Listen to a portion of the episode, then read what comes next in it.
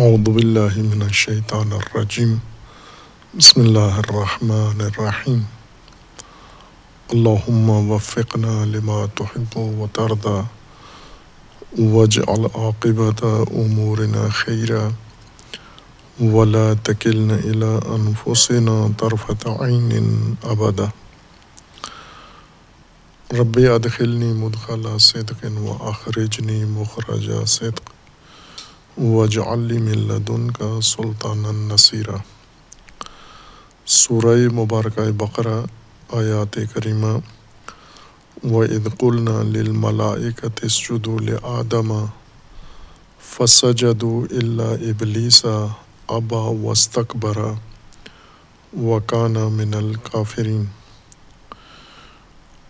وقلنا یا آدم اسکن انت وزوجک الجنہ وکلا منها رغدا حيث شئتما ولا تقربا هذه الشجرة فتكونا من الظالمين فأزلهما الشيطان عنها فأخرجهما مما كانا فيه وقلنا اهبطوا بعضكم لبعض عدو ولكم في الأرض مستقر ومتاع إلى حين فتلق آدم من رب ہی کلمات فتاب علیہ انہو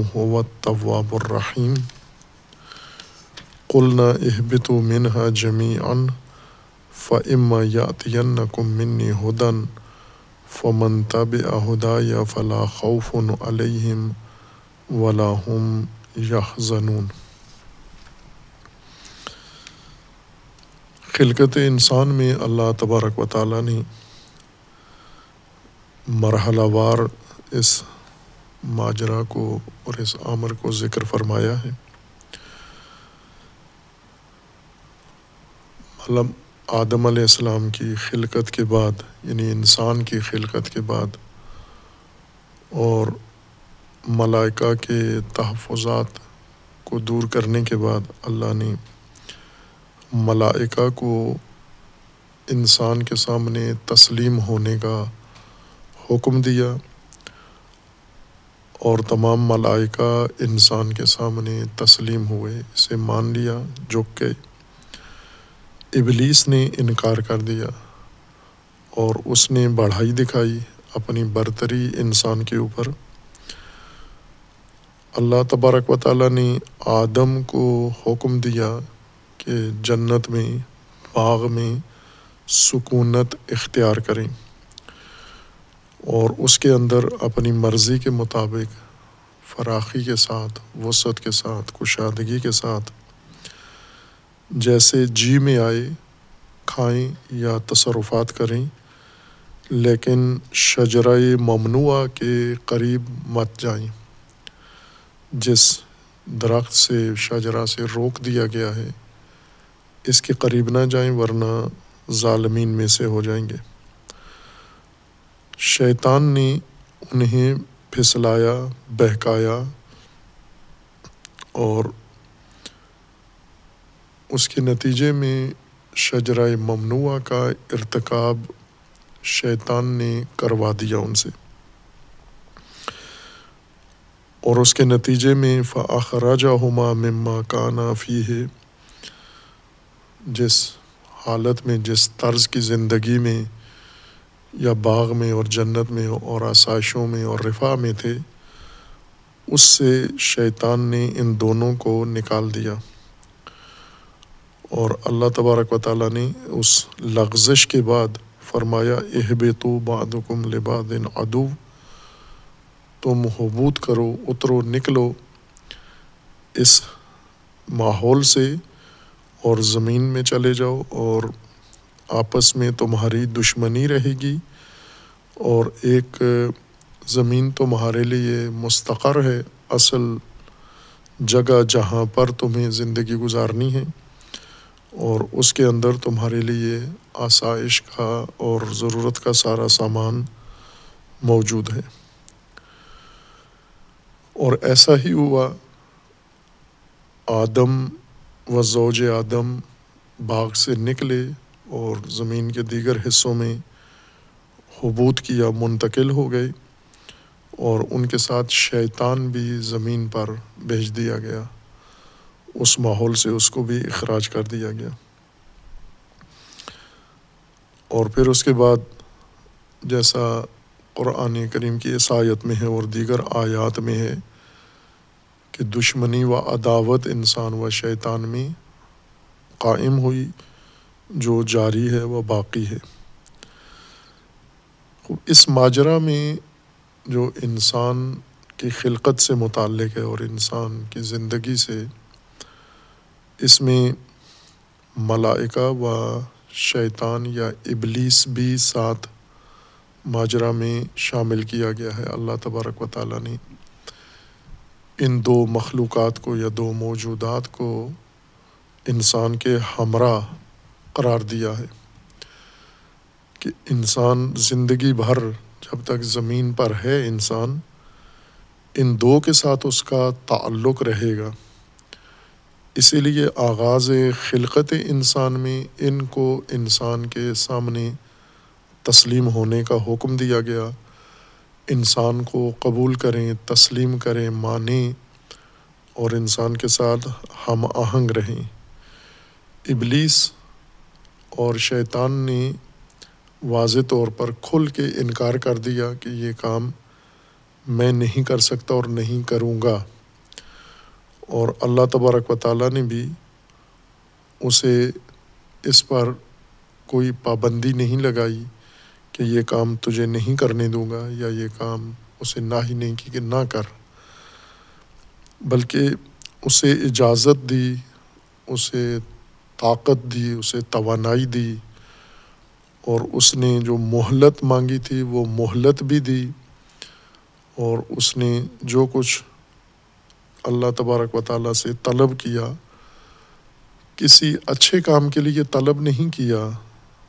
کہہ کر اللہ تبارک و تعالیٰ کو یہ کہہ کر کہ اسی انسان کو گمراہ کرنا ہے، اسی کو بہکانا ہے، اسی کو ذلیل و رسوا کرنا ہے، اسی کو اسیر بنانا ہے اور اسی کو تیری راہ سے ہٹانا ہے۔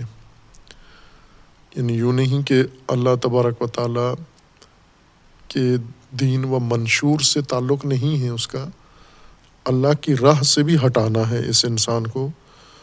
اور پھر بھی اللہ تبارک و تعالیٰ نے اسے روکا نہیں، اسے پابند نہیں کیا، اسے زنجیروں میں نہیں جکڑا، اسے کلی آزادی دی اور آزادی کے ساتھ اسے مہلت و توفیق و توانائی بھی دی کہ آپ یہ جو کہہ رہے ہو، یہ کرنے کے لیے جو کچھ چاہیے وہ بھی دے دیا اس کو۔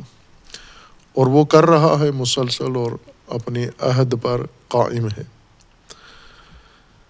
خوب اس میں جیسے اشارہ کیا تھا کہ تین حقیقتیں ہیں جن کو اللہ تبارک و تعالیٰ نے ایک ساتھ جوڑ کے بیان کیا ہے۔ ایک انسان ہے اور اس کی خصوصیات ہیں کہ یہ خلیفہ ہے اور خلف میں دیگر مخلوقات کے خلف میں آئی ہوئی مخلوق ہے۔ اس سے پہلے یہ پہلی مخلوق نہیں ہے زمین پر، یا پہلا جاندار نہیں ہے زمین پر۔ اس سے پہلے دیگر مخلوقات آئی ہیں۔ اور اس عنوان خلف سے یہ لگتا ہے کہ وہ انسان ہی کی طرح مکلفین تھے اور ملائکہ کے گواہی کے مطابق وہ فاسد بھی تھے اور ان میں صفاقیت بھی موجود تھی اور خلف کے بارے میں بھی ان کا اندیشہ یہی تھا کہ یہ بھی انہی جیسا نکلے گا اور زمین کو خراب کرے گا۔ دوسری چیز ملائکہ ہیں کہ انسان کی خلقت کی آگاہی ملائکہ کو دی گئی اور پھر ملائکہ نے اس میں جو سوال اٹھایا، انہیں تسلی بخش جواب دیا گیا اور ملائکہ کو انسان کی زندگی سے جوڑ دیا گیا، انسان کی خلقت سے بھی اور انسان کی بعد کی زندگی سے اور تمام انسانی امور سے، تمام انسانی معاملات سے ملائکہ کا قریب تعلق بنا دیا گیا ہے۔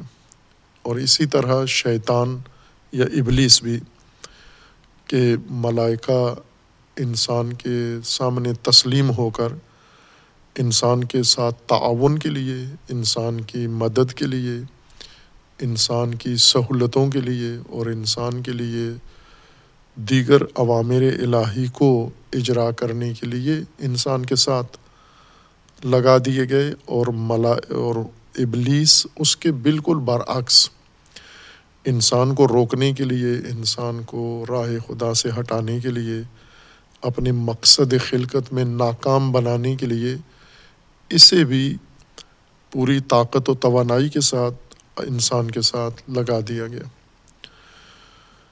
خب یہ تینوں حقیقتیں ایک ساتھ قرآن بیان کر رہا ہے اور پھر آگے بھی ماجرا جہاں بڑھتا ہے آگے قرآن کریم میں، ان تینوں کا ذکر تفصیل سے آتا ہے۔ انسان کا بھی کھلتا جا رہا ہے، ملائکہ کا بھی اور شیطان یا ابلیس کا بھی۔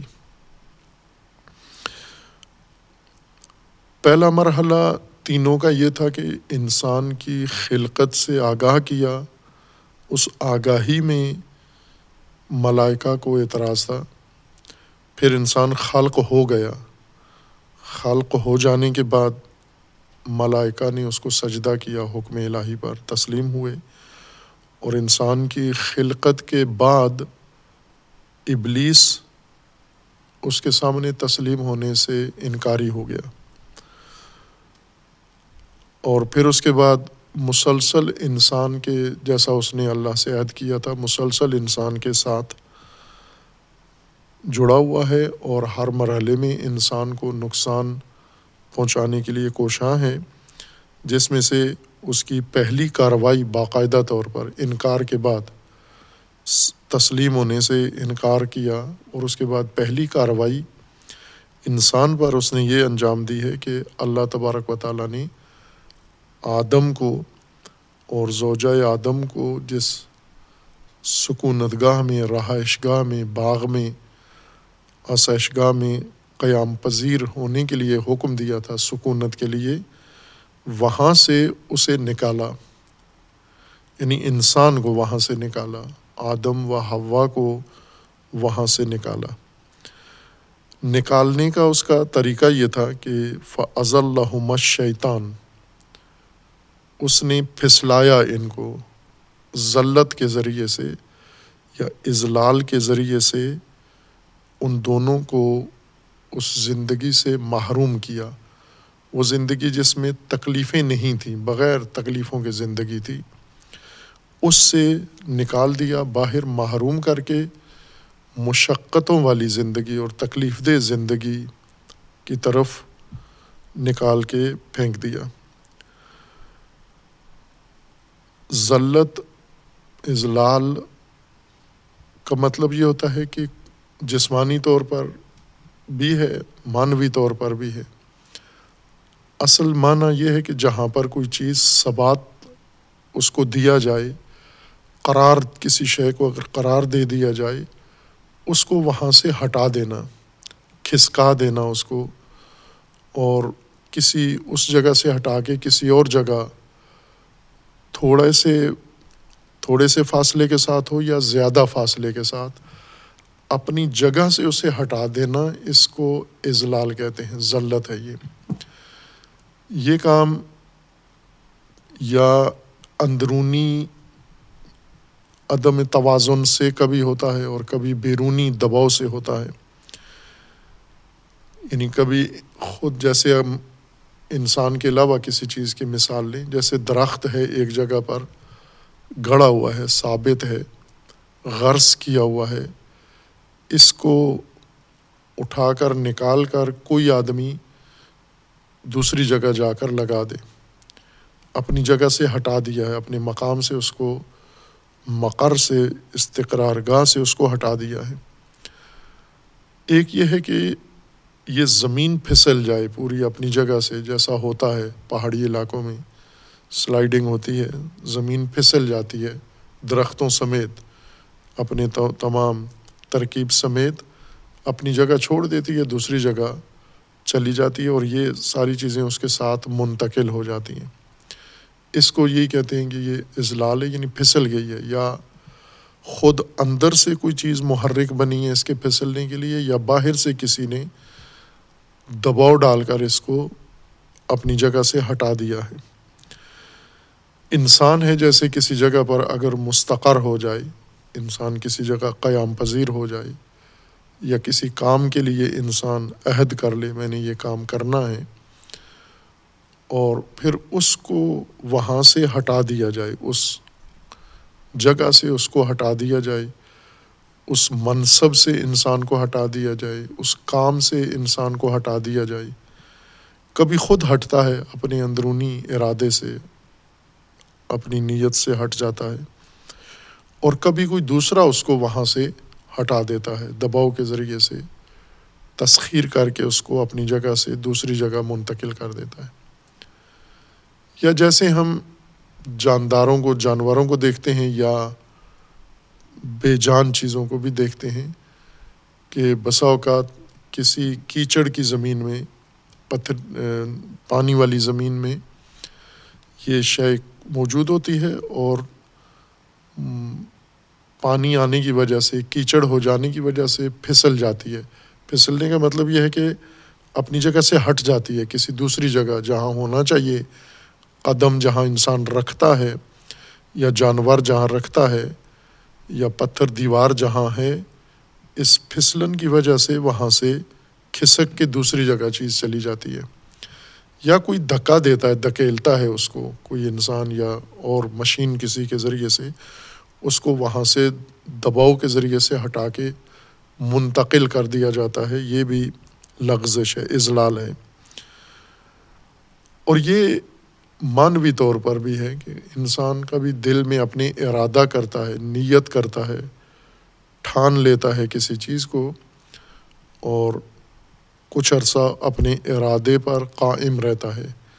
لیکن پھر ایسے عوامل انسان کے اندر یا باہر پیدا ہوتے ہیں اسے بدل دیتا ہے انسان، ہٹ جاتا ہے، کوئی انسان تبدیل کروا دیتا ہے ارادہ، اور یا بعض خود ترجیح دیکھتا ہے، اپنی مشکلات دیکھتا ہے، مسائل دیکھتا ہے، دباؤ میں آتا ہے، ڈر جاتا ہے۔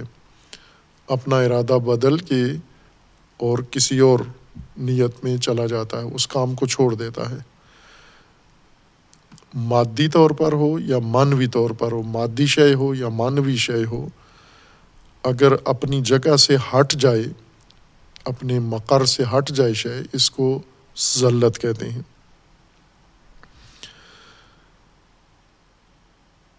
اللہ تبارک و تعالیٰ نے انہیں سکونت دی، استقرار دیا اس انتظامی جگہ پر، جس کو جنت کہا گیا ہے، باغ، جس میں فراخی تھی، وسعت تھی، سہولت تھی، آسائشیں تھیں۔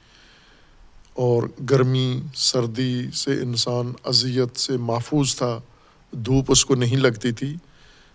یہ ماحول اللہ تبارک و تعالیٰ نے انسان کو دیا یعنی خالص ایک مادی رفا کا ماحول دیا۔ نہ کہ انسان کو عبادت گاہ بنا کے دی، مسجد بنا کے دی، محراب بنا کے دیا اور وہاں تہارت کا انتظام کر کے دیا، رکوع و سجود کا انتظام کر دیا کہ اس جنت میں آدم و زوجہ آدم دن رات عبادت میں مصروف رہیں۔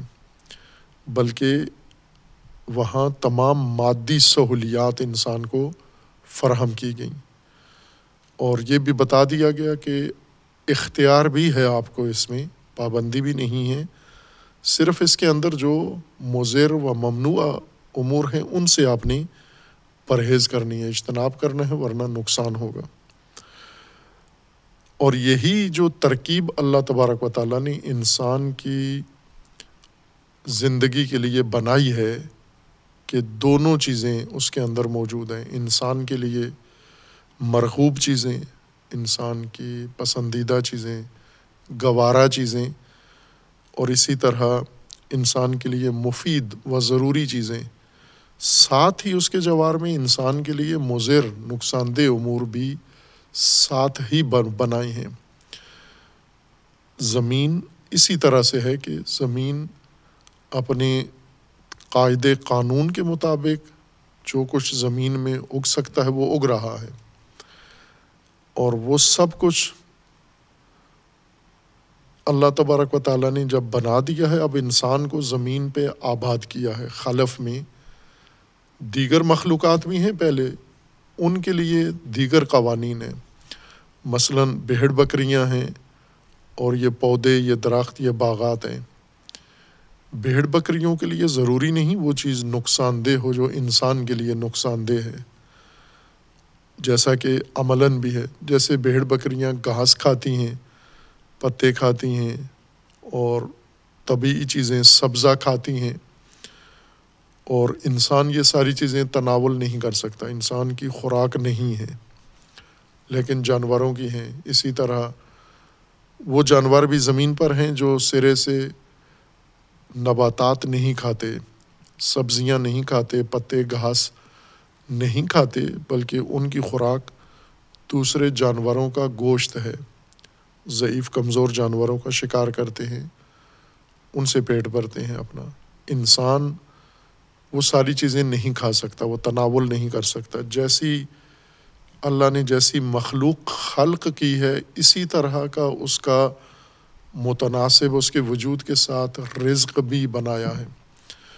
اور اس کے اندر یہ غریزہ رکھ دیا ہے کہ اپنے رزق کو پہچانے اور اپنے رزق کو تناول بھی کرے تاکہ اس کو باقی رہنا ہے۔ انسان کو ان کے لیے بھی مضر و مفید دونوں امور ہیں جانوروں کے لیے۔ مثلاً جو شکاری جانور ہیں، ان کے لیے ہر جانور موضوع نہیں ہے، بعض جانور زہریلے ہیں۔ وہ انہیں بالکل نہ شکار کرتے ہیں، نہ کھاتے ہیں۔ جیسے شیر ہیں یا بھیڑیے ہیں یا اس طرح کے درندے، یہ سانپ شکار نہیں کرتے۔ بھلے کچھ جانور دیگر ہیں، وہ کرتے ہیں سانپ شکار، لیکن یہ جانور سانپ یا چوہے شکار نہیں کرتے۔ ان کی مرغوب چیزیں اور ہیں۔ اور ہر جانور کے متناسب غذا بھی ہے اور ہر جانور کے لیے کچھ چیزیں مضر بھی ہیں، نقصان دہ بھی ہیں۔ غریزی طور پر ان کے اندر یہ دونوں الہام موجود ہے۔ ان کے غریضے کے اندر اللہ تبارک و تعالیٰ نے ان کی جبلت کے اندر، ان کی وجود کے اندر، طبیعت کے اندر، مزاج کے اندر یہ شناخت رکھ دی ہے۔ وہ سونگتے ہیں۔ جیسے بہت سارے جانوروں میں قوی حص ہے سونگنے کی۔ اس بو سے محسوس کر لیتے ہیں کہ یہ ہماری خوراک ہے یا نہیں ہے۔ ہم نے اسے کھانا ہے یا نہیں کھانا۔ لیکن انسان کو اللہ تبارک و تعالیٰ نے ارادہ دیا ہے، شعور دیا ہے، علم دیا ہے، آگاہی دی ہے۔ جیسا انسان کی خلقت کے وقتی فرما دیا علامہ آدم الاسماء کلّہ یعنی آدم کو آگاہی و علم عطا کیا ہے کہ اس نے علم کے مطابق، شعور کے مطابق، ارادے کے مطابق یہ کام کرنے ہیں جو دوسرے جانور اپنی جبلت کے مطابق یا اپنی طبیعت و غریضے کے مطابق کرتے ہیں۔ اور چونکہ انسان صاحب ارادہ ہے، صاحب اختیار ہے، ارادہ و اختیار کا تقاضا یہ ہے کہ اس کے سامنے حتمن متضاد راستے ہوں، متضاد امور ہوں۔ یعنی ایسے امور جن کا اختیار انسان کے پاس ہو، ان کو ترک بھی کر سکتا ہو، چھوڑ بھی سکتا ہو اور انہیں حاصل بھی کر سکتا ہو۔ اور انسان خود تشخیص دے کہ اس چیز کو میں نے حاصل کرنا ہے، نہیں کرنا ہے، اس کو میں نے چھوڑنا ہے، ترک کرنا ہے یا اس کو میں نے اختیار کرنا ہے۔ یہ انسان کے علم یا انسان کے ارادے کی بنیاد پر ہے۔ یہ مخلوق ہے ہی اس طرح کی کہ جو کام اس سے کروانا ہے وہ علم و آگاہی کی بنیاد پر اور ارادہ و اختیار کی بنیاد پر اس سے کروانا ہے۔ خوب، اس لیے اللہ تبارک و تعالیٰ نے اس کی سکونت میں، سکونت گاہ میں ممنوع اور مفید ضروریات اور مضرات دونوں چیزیں ایجاد کی ہیں۔ نہ اس وجہ سے کہ انسان کو آزمائے بلکہ یہ زمین کی خاصیت ہے، زمین میں اگنی ہیں یہ چیزیں۔ ہر چیز انسان کے لیے اللہ نے مفید نہیں بنائی۔ بعض چیزیں انسان کے لیے اگر مفید ہیں بھی، تو اس وجہ سے نہیں ہے مستقیماً کہ انسان کی حتمن خوراک بنے۔ مثلاً کتنی چیزیں ایسی ہیں جو انسان کی خوراک نہیں ہیں، لیکن انسان کی زندگی کے تحفظ کے لیے ہیں، انسان کو بھی فائدہ ہے۔ جیسے بہت ساری مکھیاں ہیں، انسان کی خوراک نہیں ہے مکھیاں، لیکن یہ مکھیاں زمین کی صفائی کرتی ہیں۔ اور انسان کے لیے ماحول کو نظیف کرتی ہیں، پاک کرتی ہیں، جراثیم ختم کرتی ہیں۔ مستقیم طور پر بلا واسطہ انسان کی خوراک نہیں ہے، لیکن انسان کی جو خوراک ہے، مثلاً کھیت ہیں ان کھیت کے اندر غلات اگتے ہیں، یہ غلات کے آفات ہیں، کیڑے ہیں۔ یہ کیڑے انسان کیسے ختم کرے؟ ان کیڑوں کو ختم کرنے کے لیے کچھ دوسری چیزیں بھی ساتھ موجود ہیں۔ ان کا کام یہ کیڑے کھا جانا ہے۔ فصلوں کے کھانے والے کیڑے، فصلوں کو تباہ کرنے والے کیڑے، یہ پرندے کھا جاتے ہیں، یہ مکھیاں کھا جاتی ہیں، یہ حشرات ان کیڑوں کو کھا جاتے ہیں اور اس طرح بالواسطہ انسان کے لیے ہی مدد کر رہے ہیں۔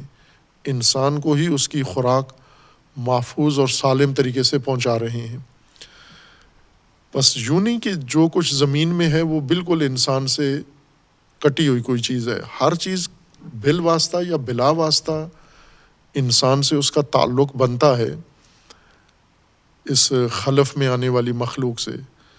اب ہمیں علم کے ذریعے اس کو ڈھونڈنا ہے، جستجو کرنی ہے، جیسا کہ اشارہ کیا ہے کہ علوم طبیعیات نے پوری امانت داری کے ساتھ یہ کام کیا ہے کہ تمام موجودات جو زمین پر ہیں، ان کا کردار زمین کے ماحول میں انہوں نے کشف کیا ہے۔ چونٹیاں زمین میں کیا کردار ادا کرتی ہیں؟ مکھیاں زمین میں کیا کردار ادا کرتی ہیں؟ حشرات مختلف طرح کے یہ زمین میں کیا کرتے ہیں۔ مثلاً یہی تتلیاں جو اڑتی ہیں یا دیگر موسمی پرندے، موسمی حشرات پیدا ہوتے ہیں۔ یہ زمین کے نظام کے اندر جو اللہ تبارک و تعالیٰ نے بنایا ہے، اس میں ان کا کردار کیا ہے۔ اور اگر یہ نہ ہو تو کیا اتفاق رونما ہوگا؟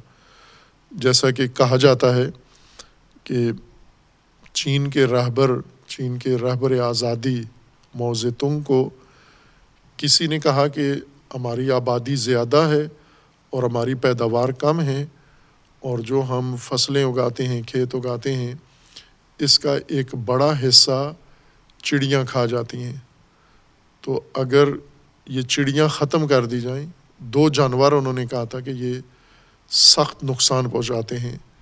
انسان کی خوراک میں قلت اس کی وجہ سے آ جاتی ہے، اتنے درصد خوراک انسان کی، مثلاً اول تو بیج چگ جاتی ہیں اور جو رہتا ہے بیج اگتا ہے، وہ اگا ہوا بیج اس کے دانے بھی چوک جاتی ہیں۔ تو یہ بچانے کے لیے ہم تدبیر کریں کہ چڑیاں ختم کر دیں اور اس نے کہ ان کے کہنے پر، نادانوں کے کہنے پر یہ حکم دے دیا اور چڑیوں کا شکار شروع ہوا، انعام رکھا گیا کہ جو شخص روزانہ جتنی چڑیاں مار کے جمع کرائے گا، اتنے اس کو پیسے ملیں گے۔ اور تھوڑی سی مدت میں چین میں چڑیاں کمیاب ہو گئیں۔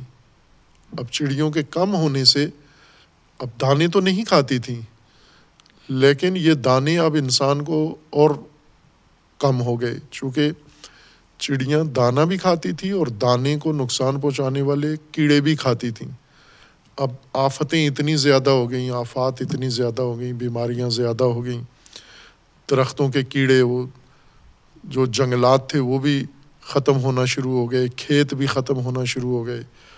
جو جو چیزیں سبز تھیں یا اگ سکتی تھی وہ ساری، چونکہ چڑیوں نے ایک توازن قائم کیا ہوا تھا زمین کا، تعادل قائم کیا ہوا تھا۔ اسی طرح پاکستان کے ایک حکمران نے اسی کی دیکھا دیکھی، بھی یہ کام کیا کہ بکریاں کھا جاتی ہیں، فصلیں کھا جاتی ہیں، درخت، جنگلات کھا جاتی ہیں۔ تو بکریوں پہ پابندی لگائی جائے بکریاں ختم کر دی گئیں اور پھر اس کے نتیجے میں جو طبعی نقصانات ایجاد ہوئے، وہ دوسرے ملکوں سے منگوائی گئیں پھر چڑیاں اور وہاں پر تولید نسل کی گئی اور توازن قائم کیا گیا جو طبیعت میں خلا انہوں نے ایجاد کر دیا تھا۔ خوب، یہ تو وہ علوم ہمیں بتاتے ہیں کہ اللہ اللہ تبارک و تعالیٰ نے یہ جو سلسلہ قائم کیا ہوا ہے حیات کا، یہ کتنا خوبصورت ہے، کس طرح آپس میں جڑا ہوا ہے، مرتبط ہے، اور ہر چیز ہر چیز کے ساتھ کیسا ارتباط رکھتی ہے، اور نتیجتاً انسان کے لیے ان سب نے زمین کو قابل زیست بنایا ہے۔ چونٹیوں نے بھی انسان کے لیے زمین کو قابل زیست بنایا ہے، اور اسی طرح چڑیوں نے بھی، اور پرندوں نے بھی، اور حشرات نے بھی ہر چیز جو زمین پہ موجود ہے، بالواسطہ زمین کے ماحول کو متوازن رکھنے کے لیے ہے۔ لیکن اگر انسان اس کو بلا واسطہ تناول کرے، ہر حشرہ پکڑ کے کھانا شروع کر دے، ہر کیڑا، یہ غذا نہیں ہے اس کی، یہ ممنوع چیزیں ہیں۔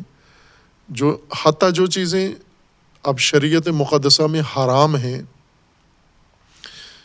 یہ حرام چیزیں جیسا کہ بعض نادان جب حکمران بنتے ہیں تو وہ اس طرح کے احکامات صادر کرتے ہیں۔ بعض ادوار میں ایسے رہا ہے کہ شراب حرام ہے، شراب انگور سے بنتی ہے، انگور کی کاشت حرام قرار دی جائے۔ کہ انگور کی کاشت ہی جرم نہ کیا جائے انگور کاشت۔ خوب، انگور کو کاشت اگر روکیں تو اندازہ نہیں ہے اس کو کہ اس سے کتنا فساد زمین کے اوپر لازم آئے گا اور اس خوراک کے حلقے میں، سلسلے میں کتنا فساد لازم آئے گا۔ اگر یہی چیزیں جو انسان کو کہا گیا کہ ان کو کھو نہیں، اگر ان کو کھو نہیں، لے موجود رہیں، ان کا موجود ہونا کسی دوسرے پہلو سے انسان ہی کے لیے مفید ہے۔ یوں تو نہیں کہ جو چیزیں حرام ہیں انہیں ختم کر دو، جیسے کتے حرام ہیں سارے کتے مار دیے جائیں۔ اب سارے کتے مار دیے جائیں تو پھر اس کے نتیجے میں جو توازن بگڑے گا، زیست کا توازن جو خراب ہوگا، وہ انسان کو زیادہ نقصان پہنچائے گا کتوں سے۔ کتے اگر نقصان پہنچاتے ہیں تو تھوڑا ہے، ان کے نہ ہونے سے جو انسان کو نقصان پہنچنا ہے، طبی طور پر وہ زیادہ ہے۔ بس یہ ایک اللہ تبارک و تعالیٰ نے ایک توازن زمین کا قائم رکھا ہوا ہے۔ ہر چیز زمین کے اندر موجود ہے اور اس کی موجودگی کا ایک فلسفہ ہے، ایک حکمت ہے۔ اور وہ حکمت یہ نہیں ہے کہ انسان کو جو نظر آئے کھاتا جائے اس کو۔ لہٰذا وہ موجود ہونا اس کا ضروری ہے۔ انسان نے اجتناب کرنا ہے اس سے انسان اب یہ نہ کہے کہ اگر میرے لیے یہ شجرا ممنوع ہے تو اسے پیدا کیوں کیا گیا؟ وہ پیدا کیا گیا، اس کی ضرورت ہے، وہ اس نظام کا، خلقت کے نظام کا حصہ ہے، زمین کے توازن کا جز ہے، تعادل کا حصہ ہے یہ۔ آپ کو پرہیز کرنی چاہیے، ہر چیز آپ کے لیے، کھانے کے لیے تو نہیں ہے۔ زمین کی بقا کے لیے، زمین، جیسے مٹی ہے، اب انسان مٹی کھانا شروع کرے اور اسے اگر روکا جائے کہ مٹی نہیں کھانا، مر جاؤ گے تو پھر کیا ہے، اگر مجھے مٹی کھانے سے روکا جا رہا ہے تو مٹی پیدا کیوں کی ہے؟ اگر مجھے کھانے نہیں دینی تھی۔ تو یہ تو ایک حماقت ہے، صفیحانہ بات ہے کہ اگر کوئی چیز بھی موجود ہے تو وہ انسان کو کھانے دیں، اس کو ارتکاب کرنے دیں۔ یہ مٹی موجود ہے، اگر مٹی نہ ہو تو انسان بھی نہیں ہے۔ ہوا موجود ہے، ہوا نہ ہو تو انسان بھی نہیں ہوگا۔ نباتات موجود ہیں، یہ نباتات مختلف تاثیرات والے خواہ وہ انسان کی خوراک کے زمرے میں آتے ہیں یا نہیں آتے، جس طرح جنگلی درخت ہیں، یہ انسان کی خوراک کے زمرے میں نہیں آتے۔ جانور اور حشرات انسان کی خوراک کا جو سلسلہ ہے، چین ہے، اس کا جز نہیں ہے، حصہ نہیں ہے۔ لیکن اس کا یہ مطلب نہیں کہ چونکہ انسان کی خوراک کے مینیو میں یہ شامل نہیں ہیں تو ان کو ہونا ہی نہیں چاہیے۔ پھر کیوں موجود ہے ان کو ختم کر دیا جائے۔ یہ ختم ہوں گے تو انسانی زندگی بھی ختم ہو جائے گی۔ جیسے مینڈک ہیں مثلاً، برسات میں مینڈک نکلتے ہیں۔ اور انسان اگر ان سے کہے کہ یا مجھے مینڈک کھانے دیں یا مینڈک سارے ختم ہو جائیں۔ دونوں صورتوں میں آپ برباد ہو جائیں گے، مینڈک کھانے سے بھی اور مینڈک ختم کرنے سے بھی۔ چوہے کیوں موجود ہیں؟ چوہے اگر موجود ہیں تو مجھے کھانے دیں، اگر کھانے نہیں دیتے تو پھر چوہے ختم ہی کر دیں۔ یہ تو خود خواہی ہے انسان کی، تکبر ہے انسان کا کہ جو چیز موجود ہے وہ مجھے کھانے دیں نہ، ساری چیزیں کھانے کی نہیں ہیں آپ کی۔ کچھ چیزیں زمین کے تعادل کے لیے، زمین کے توازن کے لیے اور زمین کے اندر نظام حیات کی برقراری کے لیے ضروری ہیں ان کا ہونا۔ آپ کے کھانے کے لیے نہیں ہیں یہ چیزیں۔ انسان کو یہ آگاہی دے دی گئی ہے۔ اور پھر انسان کو اختیار دیا گیا ہے کہ جو چیز ممنوع ہے، اسے اختیاراً تو نے ترک کرنا ہے ارادہ تن ترک کرنا ہے۔ خود اپنی شناخت اور اپنی علم کی بنیاد پر اسے چھوڑنا ہے تو نے۔ اور اگر خود فیصلہ کر لے کہ میں نے اس کو تناول کرنا ہے، ارتکاب کرنا ہے، تو مجاز ہے انسان، تکوینی طور پر کر سکتا ہے، لیکن اس کے نقصانات ہیں۔ بس جو آرام گاہ آسائش گاہ آدم کے لیے، زوجہ آدم کے لیے آمادہ کی گئی تھی یعنی انسان کے لیے، اس کے اندر یہ ساری چیزیں موجود تھیں اور انسان کو، آدم کو یہ آگاہی دے دی گئی کہ اس میں ممنوع چیزیں ہیں۔ ساتھ ہی شیطان بھی ہے۔ اب ملائکہ بھی ہیں انسان انسان کے ہمراہ، لیکن ملائکہ نے اپنا کام کرنا ہے۔ ملائکہ انسان کو کسی چیز پر اکساتے نہیں ہیں، کسی چیز سے روکتے نہیں ہیں، بلکہ انسان کو جو کچھ چاہیے وہ فراہم کرتے ہیں، وہ اس کے لیے آمادہ کرتے ہیں، تدبیر ان کا کام ہے۔ شیطان ایک ایسا کردار ہے جو اللہ تبارک و تعالیٰ نے بیان کیا ہے۔ دو نام سے، ابلیس شیطان یا اور بھی نام ہے جیسے خناس بھی اس کا نام ہے یا ممکن ہے اور بھی قرآن کریم کی اصطلاحات اس کے ہم نہ ہوں ایسی۔ ان کا کام انسان کو بہکانا ہے، انسان کو ڈگمگانا ہے، انسان کو وسوسہ کرنا ہے، جیسا قرآن کریم نے ذکر کیا۔ یعنی شیطان مکمل طور پر انسان کے ساتھ معمور کر دیا گیا ہے۔ اور پورے قرآن میں شیطان کی انسان کے علاوہ کوئی اور خصوصیت ذکر نہیں کی۔ مثلاً یہ کھاتا کیا ہے یہ رہتا کہاں ہے؟ یہ پیدا کیسے ہوتا ہے؟ یہ باقی اپنے معاملات کیسے انجام دیتا ہے؟ یہ سوتا کب ہے؟ یہ جاگتا کب ہے؟ یہ بیمار ہوتا ہے؟ نہیں ہوتا ہے؟ اس کو بھوک لگتی ہے؟ نہیں لگتی ہے؟ سفر کیسے کرتا ہے؟ گرمی سردی میں کیا کرتا ہے؟ کچھ بھی بیان نہیں کیا۔ اس کی نجی زندگی بالکل بیان نہیں کی۔ اس کی انفرادی زندگی بالکل بیان نہیں کی۔ فقط ایک پہلو شیطان کا جگہ جگہ ذکر کیا، جہاں بھی ذکر آیا ہے اور وہی انسان کے ساتھ ہے ہمیشہ، کہ انسان کے لیے ہمیشہ دشمنی کرتا ہے، انسان کو نقصان پہنچاتا ہے، انسان کے آڑے آتا ہے، انسان کو وسوسہ کرتا ہے، انسان کو بہکاتا ہے۔ وہ ویسے لگتا ہے کہ بالکل فارغ ہے، اور ایسا ہی ہے۔ بالکل فارغ ہے۔ انسان کو بگاڑنے کے علاوہ کوئی کام نہیں ہے اس کا۔ زندہ کیسے ہے؟ باقی کیسے ہے یہ؟ اپنا رزق و روزی کیسے حاصل کرتا ہے؟ پیسے کہاں سے کماتا ہے؟ اجناس کہاں سے خریدتا ہے؟ اور اس کا جو گروہ ہے، لشکر ہے، شیاطین، وہ کیسے گزر اوقات کرتے ہیں؟ یہ ساری چیزیں قرآن نے ذکر نہیں کی۔ صرف ایک پہلو اس کا ذکر کیا کہ انسان کے ساتھ یعنی تمام فعالیت اس کی منحصراً انسان کے ساتھ ہے۔ اور انسان کے علاوہ اس کا کوئی اور کام ہے نہیں ہے یعنی بالکل فارغ ہے باقی تمام کاموں سے۔ اور یہی خصوصیات ہیں جو ہمیں قرآن کریم کے بیان میں اگر ہم اکتفا کریں اور مخلوط نہ کریں قرآن کے ساتھ غیر قرآنی مطالب کو، تو یہ چیزیں کافی واضح تصویر شیطان کی، ملائکہ کی، انسان کی اور دیگر حقائق کی ہمیں بیان کر دیتی ہیں۔ ان جملہ کاموں میں سے شیطان کا ایک کام ہے اضلال، پھسلانا، بہکانا۔ ارادے انسان کے، ان کے اندر تزلزل پیدا کرنا۔ انسان کی نیتوں کو بہکانا، انسان کو نیتیں کرے پھر بدل دے، ارادہ کرے بدل دے۔ اقدامات جو انسان کرنا چاہتے ہیں ان سے ہٹا دے، عہد سے ہٹا دے، عزم سے ہٹا دے۔ جس طرح قرآن میں اللہ تبارک و تعالیٰ نے فرمایا سورہ سعد میں کہ ہم نے سورہ تاہا میں کہ ہم نے آدم میں آدم سے عہد لیا اور آدم فراموش کار ہو گئے اور ہم نے آدم میں عزم نہیں پایا، پختگی نہیں پائی۔ کیوں نہیں پائی؟ خوب یہیں سے ثابت ہوا کہ پختہ نہیں نکلے، صاحب اعظم نہیں نکلے۔ کیونکہ شیطان نے انہیں پھسلا دیا، شیطان نے بہکا دیا اور شیطان نے اپنے ارادے سے انہیں ہٹا دیا۔ ابلیس کا عنوان شیطان ہے، ایک عنوان ابلیس ہے اور ایک شیطان۔ ابلیس بلاست سے ہے اور اس کا معنی کیا ہے، بیان کیا ہے۔ شیطان کا معنی بھی پہلے کیا ہے، لیکن بعض میں تھوڑا فاصلہ پڑ گیا ہے۔ شیطان شتن دوری کو کہتے ہیں۔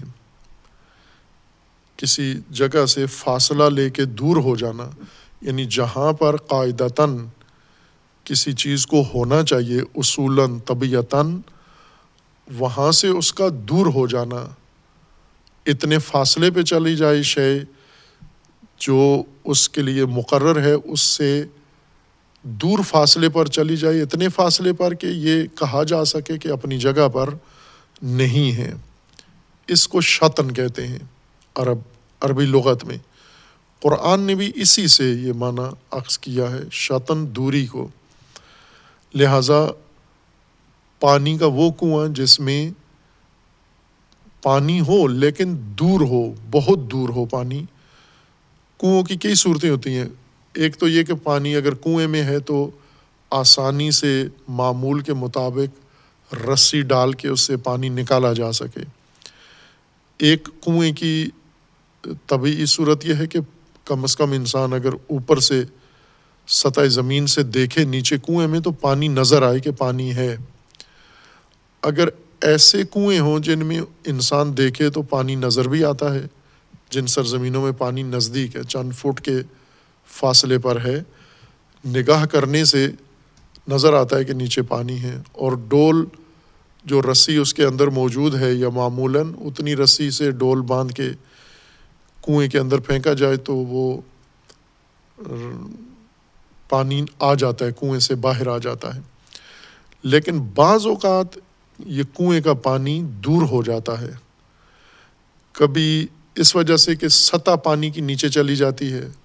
جیسے بارشیں نہ ہوں، اگر پانی کے نیچے، زمین کے نیچے پانی کا ذخیرہ بارشیں نہ ہونے کی وجہ سے اور استعمال زیادہ ہونے کی وجہ سے نیچے چلا جاتا ہے۔ جیسے ابھی پاکستان کے اندر ہے، یہ صورت اور باقی دنیا میں بھی ہے کہ پانی کا اخراج زمین کے نیچے سے زیادہ ہے اور پانی بارشوں کا زمین میں جاتا بہت کم ہے۔ نتیجہ یہ ہے کہ وہ سطح زمین کے نیچے کا پانی اس کی تہ اور نیچے چلی گئی ہے۔ اسی کو شتن کہتے ہیں۔ شاطن البیر یا وہ رسی جو ڈول کی باندھ کر ڈالتے ہیں، وہ اگر حد سے زیادہ لمبی ہو، معمول سے زیادہ لمبی ہو، توقع سے زیادہ لمبی ہو، اس کو کہتے ہیں کہ یہ شاطن ہے یا یہ پانی، یہ بہر جو ہے، یہ کنواں، یہ پانی اس کا بہت دور ہے یعنی مشتون ہے یا شاطن ہے۔ اسی سے یہ مفہوم لیا گیا ہے کہ اگر نیچے کی طرف دوری بھی ملحوظ ہے، اگر اوپر کی طرف دوری ہو، مثلاً ایک چیز جو انسان کے سر کے اوپر ہے، معمول کی اونچائی پر ہے، تو یہ طبعی چیز ہے۔ اگر معمول کی اونچائی سے زیادہ اوپر چلی جائے، دسترس سے باہر ہو جائے، نظر ہی نہ آئے، تو یہ بھی شاطن کہلائے گی۔ اسی طرح دائیں بائیں اگر ایک چیز انسان کے دائیں بائیں یا آمنے سامنے آگے پیچھے ہو، لیکن اتنے فاصلے پر ہو کہ دیکھی جا سکے، نظر آ سکے۔ اور اگر اتنے فاصلے پر چلی جائے کہ نظر نہ آئے، دور ہو جائے، اس دوری کو بھی شاطن کہتے ہیں۔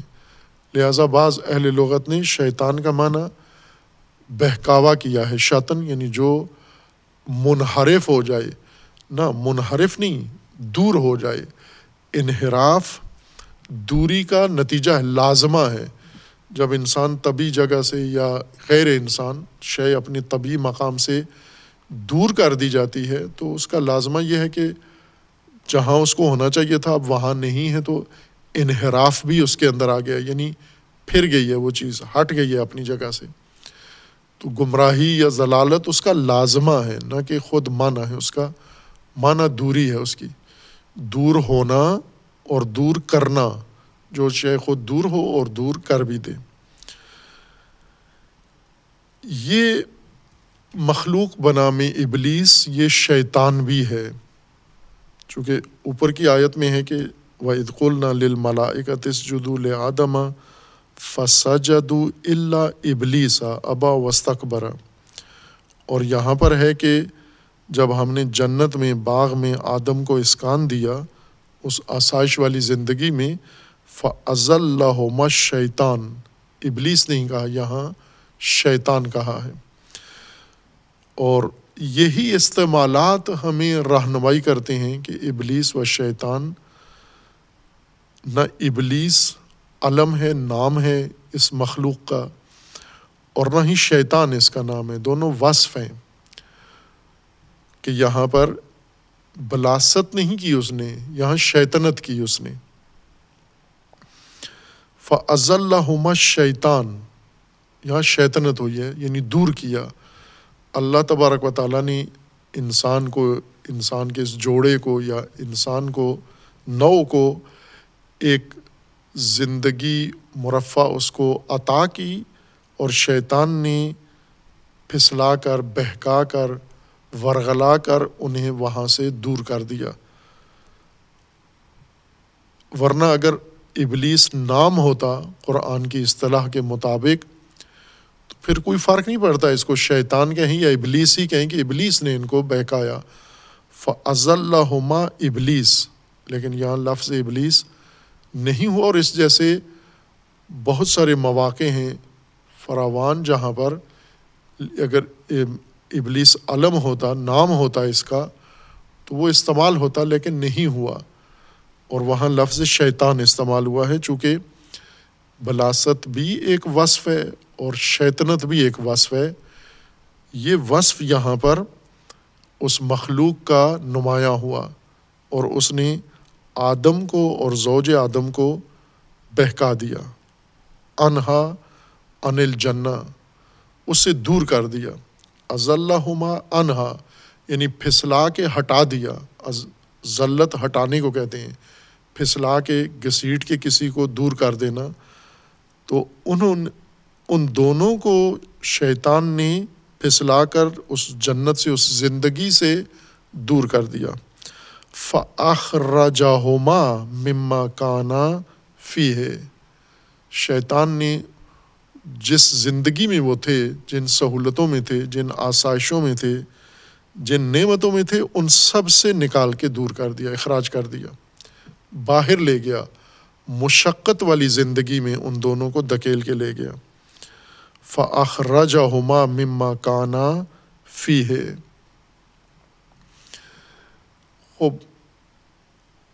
اگر یہ نہ ہوتا، مثلاً یہ شیطان کے بہکاوے میں آدم و زوج آدم نہ آتے یہ دونوں، تو کیا پھر بھی ان کو یہی صورت حال ہونی تھی؟ چونکہ قرآنی شواہد کے مطابق یہ جنت، یہ باغ، یہ رہائش زمین کے اوپر ہی تھی۔ لیکن زمین میں ایک ایسا حصہ تھا یا زمین میں ایسی رہائش تھی جو باقی زمین کے حصوں سے علیحدہ تھی۔ ابھی بھی ہم زمین کو جا کر دیکھیں تو ایسے ہی ہے زمین۔ ایک زمین ایسی ہے جو سہارا ہے، ریگستان ہے، جس میں کچھ بھی نہیں ہے، پانی نہیں ہے، سبزہ نہیں ہے، چشمے نہیں ہیں، اور معتدل موسم نہیں ہے، ہر طرح کا پھل نہیں ہے، غلات نہیں ہے۔ ایک بڑا حصہ زمین کا ایسے سہاراؤں پر مشتمل ہے۔ اور ایک حصہ زمین کا ایسا ہے جہاں میٹھا پانی ہے، جہاں دریا ہیں، جہاں نہریں ہیں، جہاں چشمے ہیں، وہاں پر یہ ساری سہولتیں موجود ہیں۔ کھیت ہیں، ہر موسم کا وہاں پر کھیت غلہ اگتا ہے۔ مثلاً ہم پاکستان کو ہی دیکھیں، پاکستان میں بلوچستان ہے یا پنجاب کے اندر بھی تھل کا علاقہ ہے، ریگستانی علاقہ ہے۔ بلوچستان کا زیادہ تر علاقہ صحرائی علاقہ ہے۔ سندھ کا علاقہ یا پنجاب کا علاقہ چولستان یعنی اگر آج کل تو آسانی سے میسر ہیں، ہوائی نقشے زمین کے بھی اور ہر ملک کے۔ پاکستان میں اگر ہم ہوائی نقشے دیکھیں تو یہ جو سبز علاقہ ہے سر سبز علاقہ، نہری علاقہ زرخیز علاقہ جس کو ہم کہتے ہیں پنجاب اور سندھ کا، یہ چھوٹی چھوٹی پٹیاں ہیں، ان کے ارد گرد صحرا ہیں یا پہاڑ ہیں یا صحرا ہیں، یہ بیچ میں وادیاں ہیں۔ چھوٹی چھوٹی اس وسعت، ان صحراؤں کی وسعت کو دیکھیں اور زرخیز علاقے کی وسعت کو دیکھیں تو صحرا زیادہ ہیں، پہاڑ سنگلاخ زیادہ ہیں، بے آب و گیا سرزمین زیادہ ہے زرخیز زمین کم ہے۔ تو یہ جتنی آسائشیں ہیں، یہ زرخیز زمینوں میں اگتی ہیں۔ باقی علاقوں میں تجارت کے طور پر جاتی ہیں تجارت تاجر لے جاتے ہیں۔ مثلاً سبزیاں، پھل یہ زرخیز علاقوں میں اگتے ہیں، پھر ان کھیتوں سے اتار کے انہیں منڈیوں میں پہنچاتے ہیں، پھر تاجر انہیں ان علاقوں میں بھی پہنچا دیتے ہیں جہاں یہ نہیں اگتی۔ جیسے عرب خلیجی ممالک ہیں سہارا ریت ہے فقط، اور کھجور کے علاوہ وہاں کچھ بھی نہیں ہوتا۔ لیکن دنیا جہان کی ساری نعمتیں وہاں پر پائی جاتی ہیں۔ یعنی جو کچھ زرخیز ممالک میں اگتا ہے، زرخیز ممالک میں ایشیائی ممالک ہیں چاند ایک اور افریقہ ہے اور امریکی ممالک ہیں، یہ زرخیز زمینیں ہیں اور یورپی زمینیں ہیں۔ یہ زرخیز علاقوں کی پیداوار خرید کے صحرائی مارکیٹوں کے اندر پہنچائی جاتی ہیں اور لوگ انہیں حاصل کرتے ہیں۔ زمین پوری اسی طرح سے ہے، کسی جگہ وہ جنت والا ماحول ہے۔ پانی ہے، دریا ہے، کھیت ہیں، پھل ہیں، ہر طرح کا پھل، ہر طرح کا غلہ اگ رہا ہے۔ رغادن ہے، وسیع ہے۔ اور کسی جگہ کچھ بھی نہیں ہے، پانی ڈھونڈنا بھی پینے کے لیے بہت دشواری ہے۔ غلہ اگانا وہاں پر کچھ علاقے ایسے ہیں جہاں لوگ کوشش کر کے کھیت بناتے ہیں اور اس کھیت کو محنت کر کے آب آمادہ کرتے ہیں۔ وہ کھیت بنانا بہت مشقت ہے۔ چھوٹا سا کھیت بنتا ہے۔ جیسے پنجاب میں کہ زرخیز علاقوں میں زمینیں مربوں اور ایکڑوں کی شکل میں ہیں، مساحت میں۔ ان علاقوں میں مرلوں کی اور کنالوں اور فٹوں کی شکل میں کہ فلاں آدمی کا دس فٹ کا یا بیس فٹ کا یا سو فٹ کا کھیت ہے۔ اور اس میں وہ اپنی ضرورت کی چیزیں اگاتا ہے یا باغیچے بناتا ہے۔ کر لیتا ہے، پانی دور سے لے کر آتا ہے اور اس کھیت کی مٹی کہیں سے لاتا ہے، کھاد اس کو لاتا ہے۔ بارشیں نہیں ہوتیں دھوپ زیادہ ہوتی ہے، گرمی کی شدت ہوتی ہے، تمازت اور لو چلتی ہے۔ وہاں پر اپنی ضرورت کی چیزیں فراہم کرنا، زرخیز خطے سے لے کر آنا یا وہیں پر اگانا، یہ آج بھی انسان کے لیے سخت مشقت کا کام ہے۔ غیر آباد علاقوں کے اندر زندگی گزارنا۔ اس کے بجائے زرخیز علاقوں میں انسان زندگی گزارتا ہے، سہولتیں ہیں۔ البتہ یہ جو قرآن کریم فرما رہے یہ ابھی موجودہ صورت حال نہیں ہے۔ جیسے انسان نے زرخیز زمینوں کو، باغات کو تقسیم کر کے، قبضے کر کے بانٹ لیا ہے آپس میں اور بڑی اکثریت ان زمینوں سے محروم ہے۔ جس طرح قرآن کریم میں اللہ تبارک و تعالیٰ نے فرمایا کہ ساری زمین سب انسانوں کے لیے ہے۔ اس کو تقسیم نہیں کرنا کہ کچھ زمین کچھ انسانوں کے لیے ہو جائے اور باقی انسان زمین میں محروم ہوں۔ زمین میں جو کچھ ہے یہ سب انسان کے لیے ہے۔ پچھلی آیات میں یہ اللہ تبارک و تعالیٰ نے بیان فرمایا تھا کہ اللہ نے تمہارے لیے زمین کو خلق کیا ہے اس کو آباد کیا ہے۔ ہودی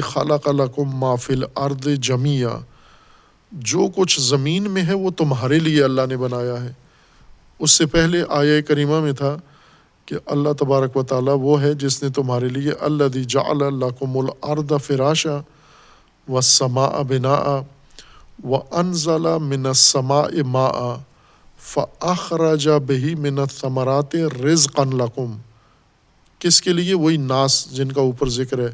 یا ایوہن ناس اے ناس، زمین تمہاری ہے۔ زمین کے اندر جو کچھ اللہ نے بنایا وہ تمہارا ہے۔ زمین ناس کے لیے ہے، اس کے اندر پانی اتارا ہے ناس کے لیے۔ یہ فراش ہے ناس کے لیے۔ اس کے ثمرات ہیں ناس کے لیے اور اس کا رزق ہے ناس کے لیے۔ اور ان ناس کو کہا گیا کہ جب اللہ نے تمہارے لیے زمین اتنی آمادہ کی ہے فلاں تج اللہ اندادا و ان تم تعلمون۔ اب اللہ کی ند نہ بناؤ اس زمین پر، اللہ کی ضد میں نظام نہ بناؤ۔ اللہ کے نظام کی اور اللہ کے احکام کی پیروی کرو آپ۔ خوب، یہ زمین اور اس کے علاوہ فراوان آیات ہیں کہ زمین ناس کے لیے ہے جمی ناس کے لیے، قیامت تک آنے والے لوگوں کے لیے ہے۔ ایک نسل اگر زمین کو تباہ کر دے، دوسروں کے لیے قابل زیست نہ بنائے، نہ رہنے دے۔ جیسے ابھی موجودہ نسل کر رہی ہے کہ زمین کو کھوکھلا کر دیا ہے، زمین کو کنگال کر دیا ہے، اور زمین کو مزید ناکارہ بنا رہے ہیں، سوسائٹیاں بنا رہے ہیں، شہری آبادیاں بنا رہے ہیں۔ زرخیز زمین جو ناس کے لیے جس نے غلہ اگانا ہے، اس زمین کو بنگلے اور اپنی عیاشیوں کے لیے اڈے بنا رہے ہیں، مارکیٹیں بنا رہے ہیں۔ یہ جرم ہے، قرآن کی نگاہ سے یہ جرم ہے۔ یہ فساد ہے زمین پر اور یہ ستم ہے ناس پر، موجودہ نسلوں پر بھی اور آنے والی نسلوں پر بھی۔ لیکن انسان اپنے عہد چونکہ توڑ چکا ہے اپنے عہد فراموش کر چکا ہے اور جس طرح اللہ تبارک و تعالیٰ نے فرمایا کہ فاسق جو اللہ کی ہدایت سے باہر چلے گئے ہیں، یہ تین بڑے خسا، بڑے نقصان دہ کام کرتے ہیں۔ یان قزون عہد اللہ بعد میساق ہی و یکتا ما امر اللہ بہی ایوسل و یفسدون فل ارد یہ تین کام فساق انجام دیتے ہیں۔ ایک اللہ نے جو عہد ان سے باندھا ہے وہ توڑ دیتے ہیں، اس کے پابند نہیں ہیں۔ دوسرا، جو اللہ نے جوڑنے کا کہا ہے، اس کو توڑتے ہیں۔ یکتا ما امر اللہ بہی یوسل اور تیسرا، فساد کرتے ہیں۔ زمین و یوفسدون فل ارض زمین میں فساد کرتے ہیں۔ اس فساد سے مراد کوئی خاص معین فساد نہیں ہے، عمومی ہے۔ یعنی زمین کا فساد بھی ہے، زمین کے اندر اخلاقی فساد بھی ہے، زمین کے اندر اجتماعی سماجی فساد بھی ہے۔ زمین کے اندر ہر طرح کا فساد اس کا مشمول ہے۔ خب یہ ناقض عہد اور قاطع سلات اور اسی طرح فاسد جو زمین کے مفسدین ہیں زمین پر، انہوں نے ساری بشریت کو آج اس حالت میں پہنچا دیا ہے جہاں شیطان نے جوڑے کو بھیجا تھا۔ یعنی پراسائش زندگی سے مشقت بار زندگی میں منتقل کر دیا ہے۔ فض اللہ شیطان و انح فخرج پوری بشریت آج ہم انسانیت کا جائزہ لیں، انسان کہاں رہ رہا ہے؟ اکثریت انسانوں کی نوے فیصد انسانیت مشقت میں ہے خوب یہ مشقت میں کس نے ڈالے ہیں؟ شیطان نے۔ وہ ایک ابتدائی آغازین زندگی کے آغاز میں جو انسان اولی تھا، وہ ایک بہت ہی پر آسائش زندگی میں تھا۔ اللہ نے جو اس کو بنا کے دی اور زمین پر ہی تھی۔ شیطان نے وہاں سے اس کو نکالا اور نکال کے مشقت والی جگہ پر بھیج دیا حبوت کروایا۔ خوب وہ ایک جوڑا تھا۔ آج ساری بشریت یا اکثر انسانیت اس حبوت کی زندگی گزار رہی ہے۔ یعنی آسائشیں ہوتے ہوئے، زمین میں اللہ کی برکتیں، نعمتیں ہوتے ہوئے، شیطان نے، شیاطین نے انسانیت کو اس سے محروم کر کے باہر نکال دیا ہے ذلت کے ذریعے سے کیا ہے۔ فخرجہ ہوما مما کانا فی ہے جس میں تھے یہ دونوں، یہ جوڑا جس میں تھے، جس پراسائش زندگی میں تھے، شیطان نے نکال کے مشقت والی زندگی میں ان کو ڈال دیا۔ وقل نہ خوب جب وہ شجرا تناول کیا، وہ ممنوع کام کیا، جس سے روکا گیا تھا، نہیں رکے اور عہد فراموش کر دیا وقل نہ اہ بتو باد حکم ادو اب تم حبوت کرو تم بعض بعض کے دشمن ہو۔ یعنی انسان شیطان کا اور شیطان انسان کا۔ لیکن اس آیت میں یہ نہیں وضاحت کی گئی کہ بعض حکم لباس یعنی انسان و شیطان یا انسان بھی آپس میں دونوں کو شامل ہے۔ انسان بھی آپس میں دشمن ہے ایک دوسرے کے۔ اگر تو اللہ نے جو آپ کے لیے تدبیر کی تھی، اس تدبیر کو اختیار کرتے انسان تو یہ قیامت تک آسائشی زندگی میں ہوتے، جنت والی زندگی میں ہوتے۔ یعنی یہ باغ جو اللہ نے فرمایا ہے، جس زندگی کی خصوصیت یہ ہے کہ رغدہ، یہ زندگی مرغد جس کے اندر، فراغی جس کے اندر، وسعت جس کے اندر، بہتات، ضرورت سے زیادہ ہر چیز جس کے اندر ہے۔ یہ آپ کو نصیب ہونی تھی۔ ایسو شیتما جیسے چاہے کھائیں آپ اس کو۔ اگر اس شجرۂ ممنوع کے قریب نہ جاتے تو اس میں ہوتے۔ شجرۂ ممنوع کے ارتکاب کرنے سے یہ آسائشیں تم سے چھوٹ جائیں گی۔ اور وہ کیا ہوا شجرۂ ممنوع نے؟ یعنی یونی کہ شجرۂ ممنوع تناول کیا تو اللہ نے انتقاماً ان کو وہاں سے نکال دیا۔ یعنی ہم دیکھیں جیسے آج مخلوق آپس میں کرتے ہیں، کسی کے شخص کے گھر میں کوئی دوسرا آدمی کرائے پہ رہتا ہے اور یہ کرایہ دار اس کی مرضی کے خلاف کوئی کام کرتا ہے، یہ غصے میں آ کے انتقاماً اسے گھر سے نکال کے سامان باہر پھینک دیتا ہے، نکلو باہر جو کسی اور جگہ پر، میرے گھر میں نہیں رہ سکتے۔ یا جس طرح بعض اوقات نافرمان اولاد کو والدین باپ نکال دیتا ہے غصے میں آ کے انہیں لات مار کے گھر سے باہر نکال دیتے اب کبھی واپس نہ آنا۔ کیوں؟ کہ تو نے میرا فرمان نہیں مانا، میری بات نہیں کی، نہیں مانی میری اطاعت، نہیں کی میرے گھر سے نکل جا۔ اللہ نے اس طرح سے جنت سے نہیں نکالنا، نہ اس وجہ سے نکالا ہے کہ آدم نے یہ فرمایا، اللہ نے کہ آدم نے اللہ کے فرمان کی نافرمانی کی۔ اصا آدم و رب فغوا۔ جو حکم دیا تھا اس کی پابندی نہیں کی، پیروی نہیں کی، اطاعت نہیں کی۔ لیکن جو نکلے وہاں سے وہ اللہ نے انتقامن نہیں نکالا سزا کے طور پر کہ اب سزا بھگتو، میری جنت میں نہیں رہنا۔ نہ، اس تناول نے یہ نتیجہ دیا۔ یعنی یہ جو شجرا کھایا تھا، اب یہاں نہیں رہ سکتے۔ نہ یہ کہ اللہ ان کو روکتا کہ نہیں، کچھ عرصہ مزید بھی رہ سکتے ہو، کوئی حرج نہیں ہے۔ درختوں کے پتوں سے اپنے آپ کو ڈھانپ کے پھر بھی اس جنت میں رہو۔ نہ، اب یہاں وہ رہ نہیں سکتے۔ جو عمل خود کر دیا انہوں نے، اس عمل کے نتیجے میں اب نہیں، اس کے قابل نہیں اب اس ماحول میں نہیں رہیں گے۔ جو قرآن نے فرمایا کہ جو ہی کھایا انہوں نے تو فوراً اثر وجود میں ظاہر ہو گیا۔ وہ کیا تھا؟ شرمگاہیں نمایاں ہو گئیں۔ شرمگاہیں ظاہر ہو گئیں۔ یہ مشکل جو پیش آئی ان کو، اس مشکل نے انہیں وہاں سے نکالا۔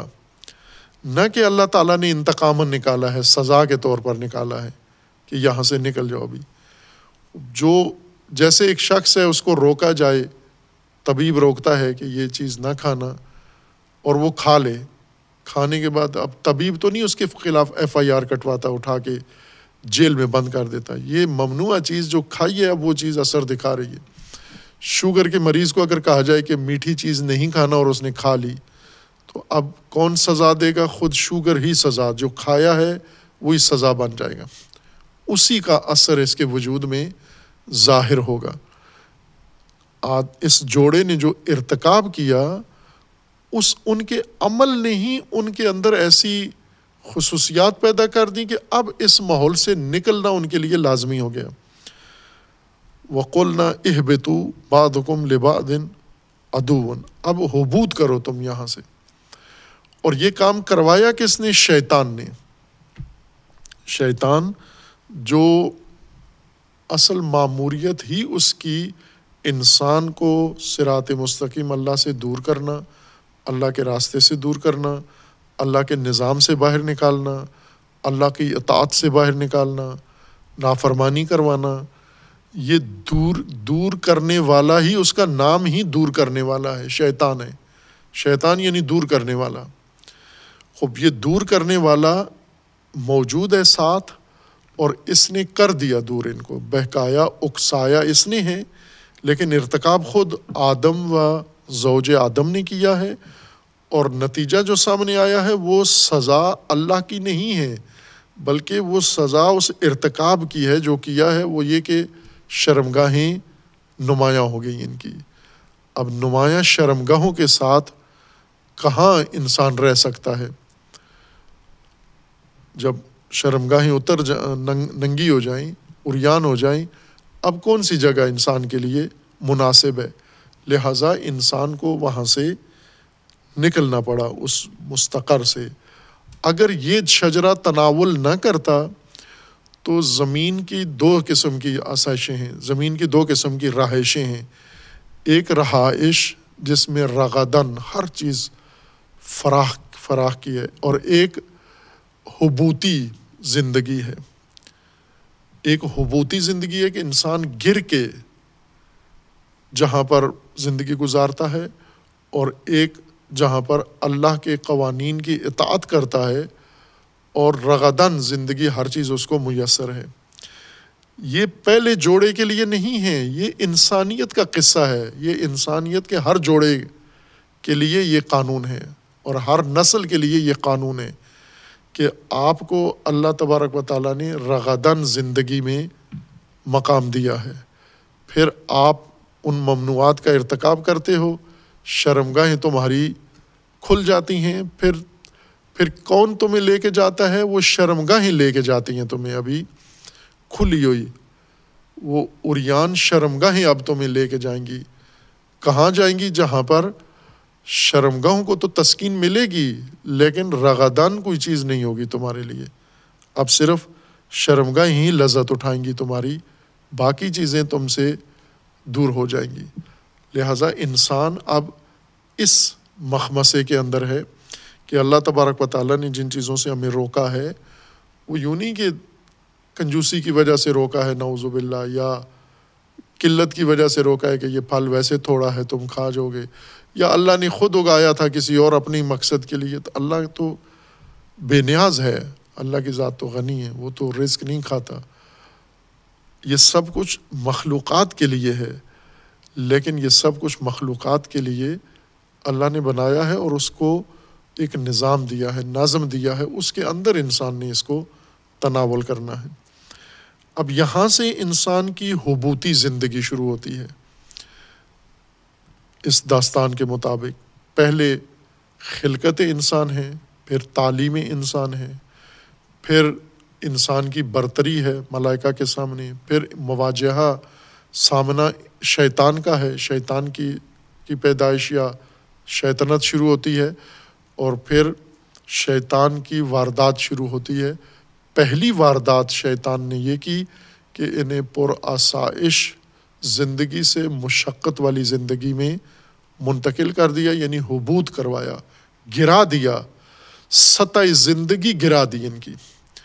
اب یہاں پر یہ نہیں کہا، ایک اور کردار قرآن نے ذکر کیا ہے۔ اس شخص کا بنی اسرائیل کا جو بڑا مقرب تھا اللہ کی بارگاہ میں اور مستجاب و دعوات تھا، پھر تکبر اس میں آیا اور وہ گر گیا۔ وہ گراوٹ اور گراوٹ ہے۔ یہ گراوٹ جو اللہ نے ذکر کی ہے حبوت یہ گراوٹ، یہ معیشتی گراوٹ ہے۔ یہ مادی گراوٹ ہے انسان کی کہ کس طرح کی زندگی ہم نے دی تھی اور کس طرح کی زندگی میں تم چلے گئے ہو۔ اپنی خطا کی وجہ سے یا اپنی لغزش کی وجہ سے اور شیطان کے ورگلانے میں آنے کی وجہ سے یہ گراوٹ والی زندگی میں تم آ گئے ہو اب کیا یہ ایک دفعہ ہوا ایک آدم کے ساتھ اور باقی بھگت رہے ہیں اس کی سزا؟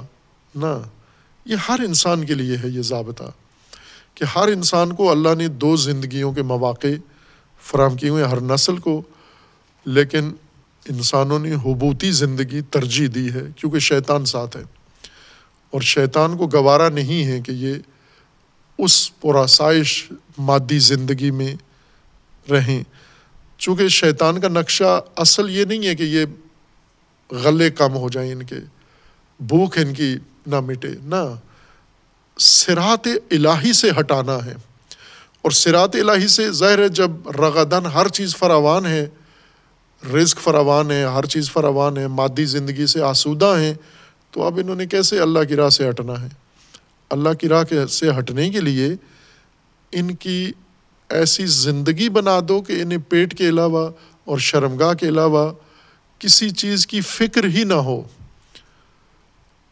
اس طرح سے شیطان نے ان کے لیے نقشہ بنایا ہے کہ حبوتی زندگی میں تمہارے لیے فقط پیٹ بھرنا جس طرح وہ فارسی والے کہتے ہیں شکم و زیر شکم، یہ دونوں تسکین انسان کی زندگی کا متمع نظر بن جاتا ہے لہٰذا سرات مستقیم اور اللہ تبارک و تعالیٰ کی طرف لقاء خدا و سفر الہی و تکامل، وہ بھول ہی جاتا ہے انسان کو۔